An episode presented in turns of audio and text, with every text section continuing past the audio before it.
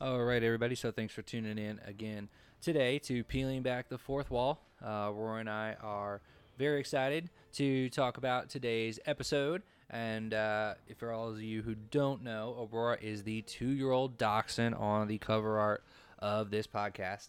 Uh, so she is up and ready to go for today's um, episode. We're going to be talking a little bit about Harry Potter. And I know we've talked about it a little bit on the channel before. Um, you know, so we're going to talk about it a little bit again today. We've talked about before some fan theories and things that we've kind of developed uh, over time. And uh, what we wanted to do is, because of some of the things that Aurora and I have come up with for fan theories, uh, we were looking into some fan theories that other people have had as well.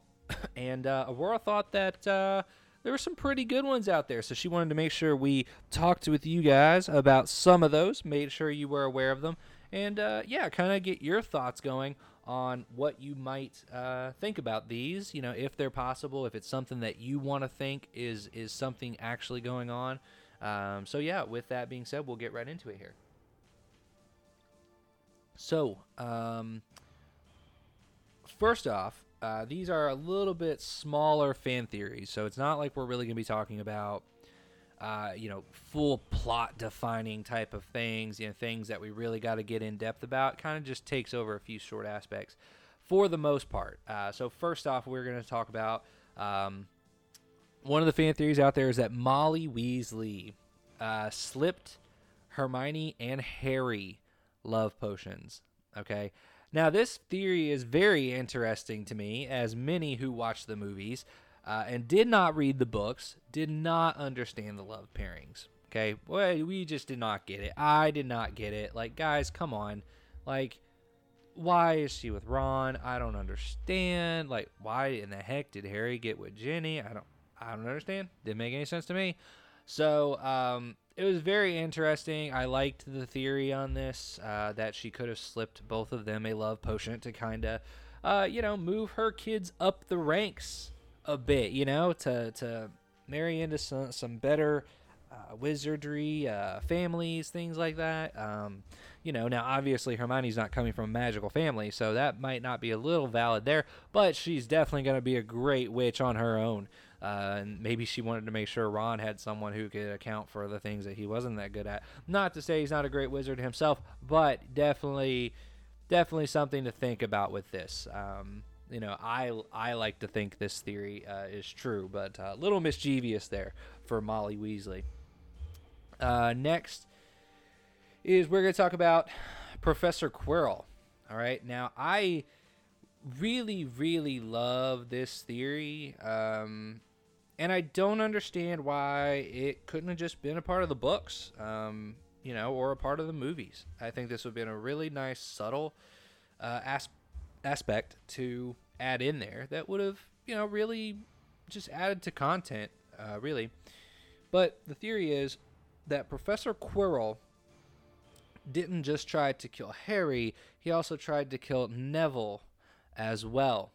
And this makes a lot of sense. A lot of sense, guys. So if you remember in book one, movie one, if you remember that and you go and you're looking um, you know, through the various scenes. There is the scene with Madam Hooch when they're in their flying lessons, right? So when they're sitting there and they're doing their flying lessons, uh, that's a big thing that happens in the beginning where Neville's broom kind of goes haywire, right?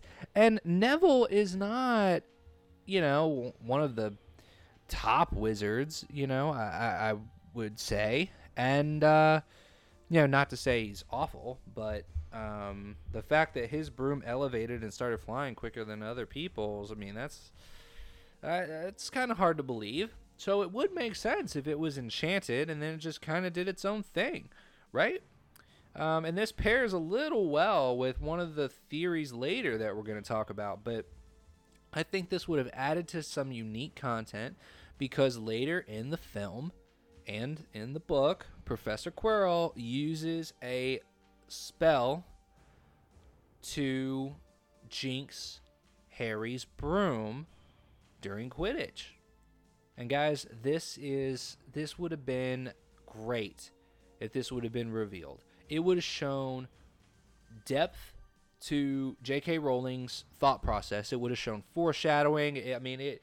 This would have been really, really good to add in there had she thought of this. Um, you know, even when the movies came out, if someone had thought of this between the books and the movie coming out, this would have been really good concept to add in there. All it does is really just add to all the stories. It doesn't change anything, um, and it just gives a little bit more to Quirrell's character. Now, this also makes a little bit of sense because not just him trying to test it out, right? Because a lot of times you'll see that in movies. You'll see that where, you know, someone's trying to test out their way of killing someone, right? Or their way of attacking someone. They test it out first and then they, you know, go execute it on the person they meant to to make sure it would work, right?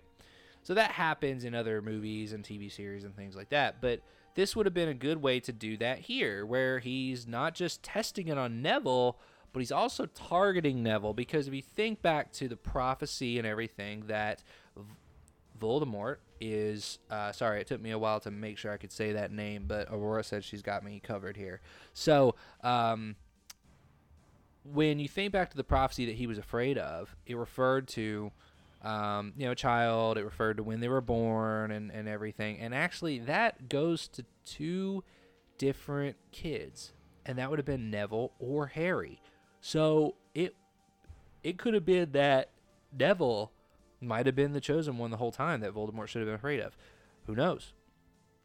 But um, this would have been a way for Quirrell to also take a shot at Neville just in case. Neville is the person they were talking about. So it would have been interesting on a very, very different levels. There could have been really some depth there to it as to why this was thought out. Um, so yeah, we'll move on to the next one here. But I uh, just wanted to mention it because I know we talked about Molly Weasley slipping Hermione and Harry a love potion. It was also a fan theory that Ginny slipped Harry a love potion, right?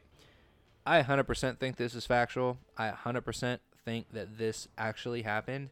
Um, and people are not going to tell me otherwise because mainly I didn't read the books, right? I didn't read the books. I don't do that. It's that's too much for me. I watched the movies, and Jenny's acting was atrocious. It, it did not go well. It was awkward. It was weird. It, uh, I did not like it whatsoever. Every time that they kissed or showed in any way they were in a relationship, I just cringed. I got this eerie, eerie feeling, right? So, I believe this fan theory. I think this makes a lot of sense. Harry could have been with so many other people, and uh, Jenny, Jenny, Jenny, Jenny. Oh, that acting was just so bad. I wish they had casted someone else. Sorry, casted someone else in that role. I'm just tired of it. You know, that's what that's what got me yawning. I'm, I'm tired of thinking about it. But um, no, it, it's it's definitely an interesting theory. I like it. It goes along with Molly Weasley theory about her slipping Hermione and Harry a love potion. So interesting one thing about there. I personally believe that because I just don't see them two being together. I just don't think it works from the movie standpoint. Now in the books, maybe there's something else there, but really, really did not like the way that went in the movies. So uh, next up here, we will get to Harry, um, Harry, Ron, and Hermione. Uh, their year in school. So if you think about it, th- this fan theory, I think this makes a lot of sense and, and really should have been put in the books as well. Harry's school year, there was only ten Gryffindors in in school that year that got put into Hogwarts the the same year as Harry, and overall there wasn't a lot of students in general in that year. And uh, if you think about it, you know, when was Harry born? Well, he was he was born right after the dark time. He was born during the dark times, right? That's how Hagrid referred to it. There were wars, there were followers of Voldemort, and all this stuff. So I really think it makes a lot of sense. There was a baby drought. There was a baby drought, guys. I mean, there were not little witches and wizards being born um, because you know, the witches and wizards were a little preoccupied. They were focused on something else, trying to keep themselves safe, trying to, you know, not have Voldemort or a Death Eater, you know, kill them. So they were not focused on, you know, getting the business going and you know making making some babies out there. So uh, they were not there to, you know, reproduce and and and be making little witches and wizards, and because of that, you know that uh, I think is what played the role there in there being so few of students in Harry's year at Hogwarts. Um, really big factor, and it makes a lot of sense that during the dark times, you know, there, there's not going to be as many children that are born and, and things like that because of what was going on. So I liked this fan theory a lot. I think it makes so much sense. And uh, really, you guys can just put it in your minds that this is the reason for it because it doesn't change anything, it doesn't take anything away from the story. Nothing really is different. So I like to think that it's true. I like to think that this is a part of it. And uh, yeah, I feel good about that.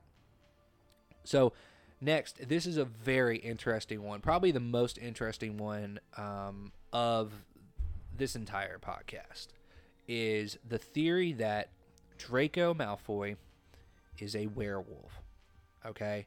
This theory uh, goes back to after Lucius Malfoy failed in the Department of Mysteries, right? He failed to get the prophecy and, and everything the right way. Um, he lost to um, the Order of the Phoenix. And after that, this theory says that because he failed, Greyback, who's a you know devoted follower of, of Voldemort, bit Draco Malfoy and turned him into a werewolf because Drake uh, because Draco's father failed as a punishment, right? Now, I love this so much on so many levels and it makes so much sense because this is what would have turned Draco's mom, Narcissa Malfoy, to support Harry in the last movie, right? She flips she completely changes her stance and thought process on things. She wants her son to have to kill Albus Dumbledore, the most powerful wizard in Hogwarts, the most powerful wizard, arguably, of all time. She wants to make Draco have to kill him as an assassin. Like, that puts him in harm's way. Why would she do that? Oh, she wants Draco to be in good graces with Voldemort. Because right now, he's not. So that explains that for one thing. Second, it explains why she, you know, knew Harry was alive, but didn't tell Voldemort after the killing curse because she wanted to make sure Draco was alive and she wanted to support Harry because, again, she was worried that in Voldemort's world, Draco would be an outcast. He would not fit in. He would not be anything because he was a werewolf. So I love this. I, I think it worked out so well. Um, if you go back and watch the movies and everything, I think it makes sense. You know, Draco kind of falls apart um, after after the uh, his dad fails in the Department of Mysteries. He kind of falls apart. He's a little whiny and all over the place. And I think it's because he's dealing with a lot. I think he's got a lot on his plate. He he's scared. He's terrified. You know, all this things going wrong with him from the werewolf standpoint. I, I think that that would have messed up anyone. So um, I think it makes a lot of sense. Really interesting there to think about that theory. Um, I don't know if I like to think about that theory as being like core content or canon, but um, it's fun to think about every now and then. So yeah. Anyway, um, we'll move on to um, another interesting one. We'll go back to how Quirrell tried to kill Neville, right? Um, well, we're going to talk about Neville.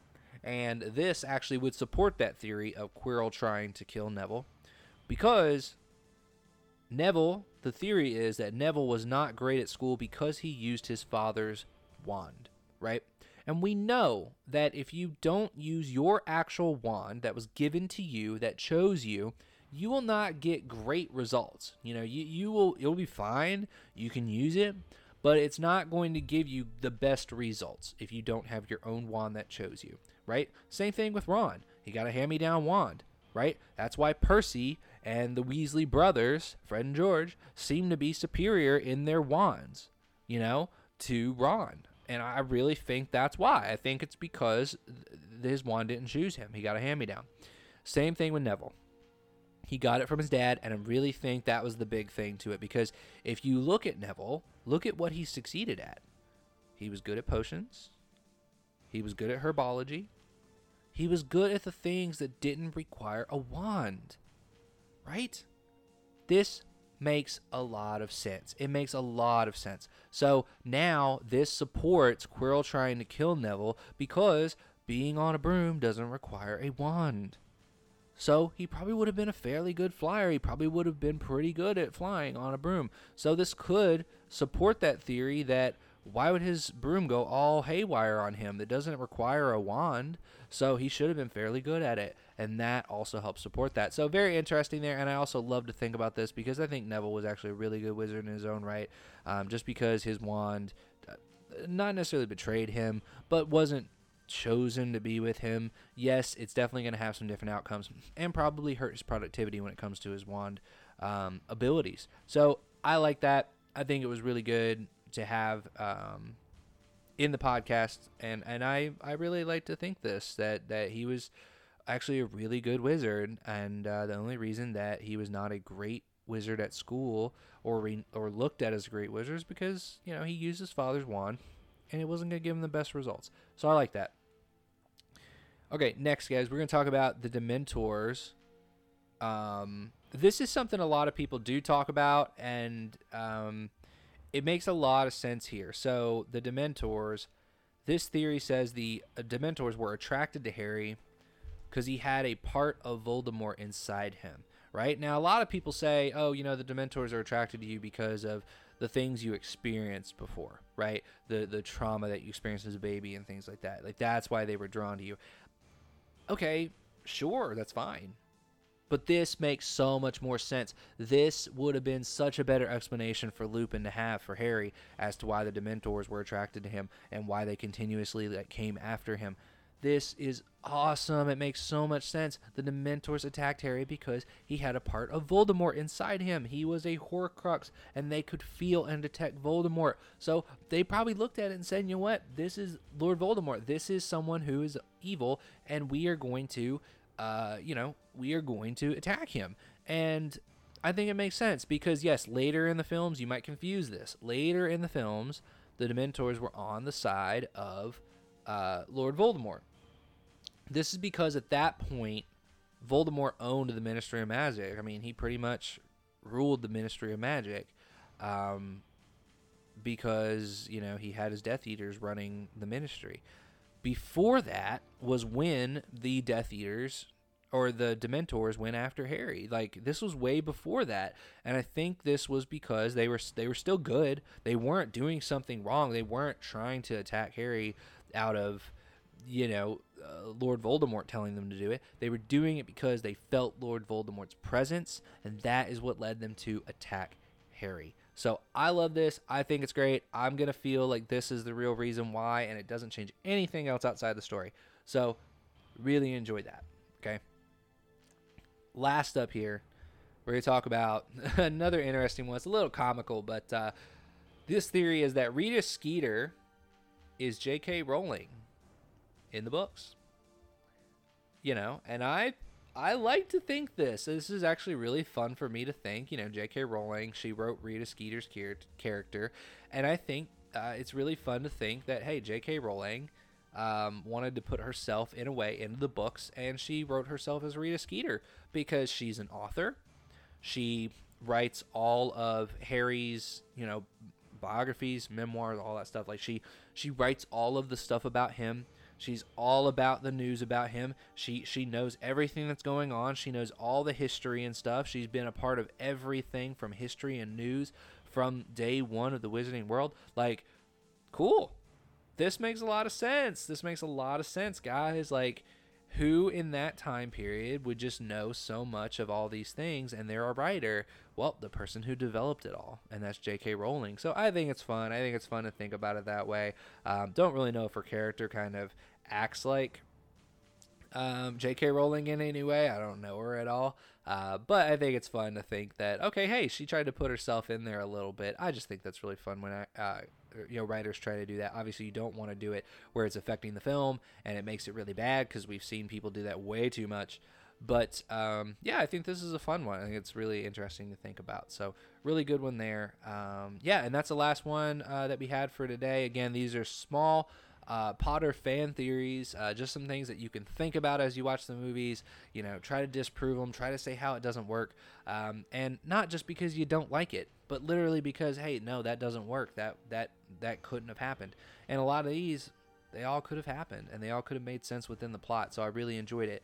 Uh, so yeah what did you guys think? Is there any fan theories you've heard out there? Uh, smaller fan theories that you know could have made sense with the plot really could have uh, you know just been there and added in and not changed anything but really added some depth to some things. So yeah what did you guys think? Is there any out there you've heard of uh, let us know what you think of the podcast let us know what you think of the episodes and uh, anything we can do to change things up make it a little bit better and if you enjoyed it you know feel free to like share subscribe send it to some of your friends so they can enjoy the content as well and uh, yeah with that being said uh, Aurora and i will uh, go on her evening walk and uh, we will enjoy that and let you guys get back to your day as well. Thank you so much, and have a great day.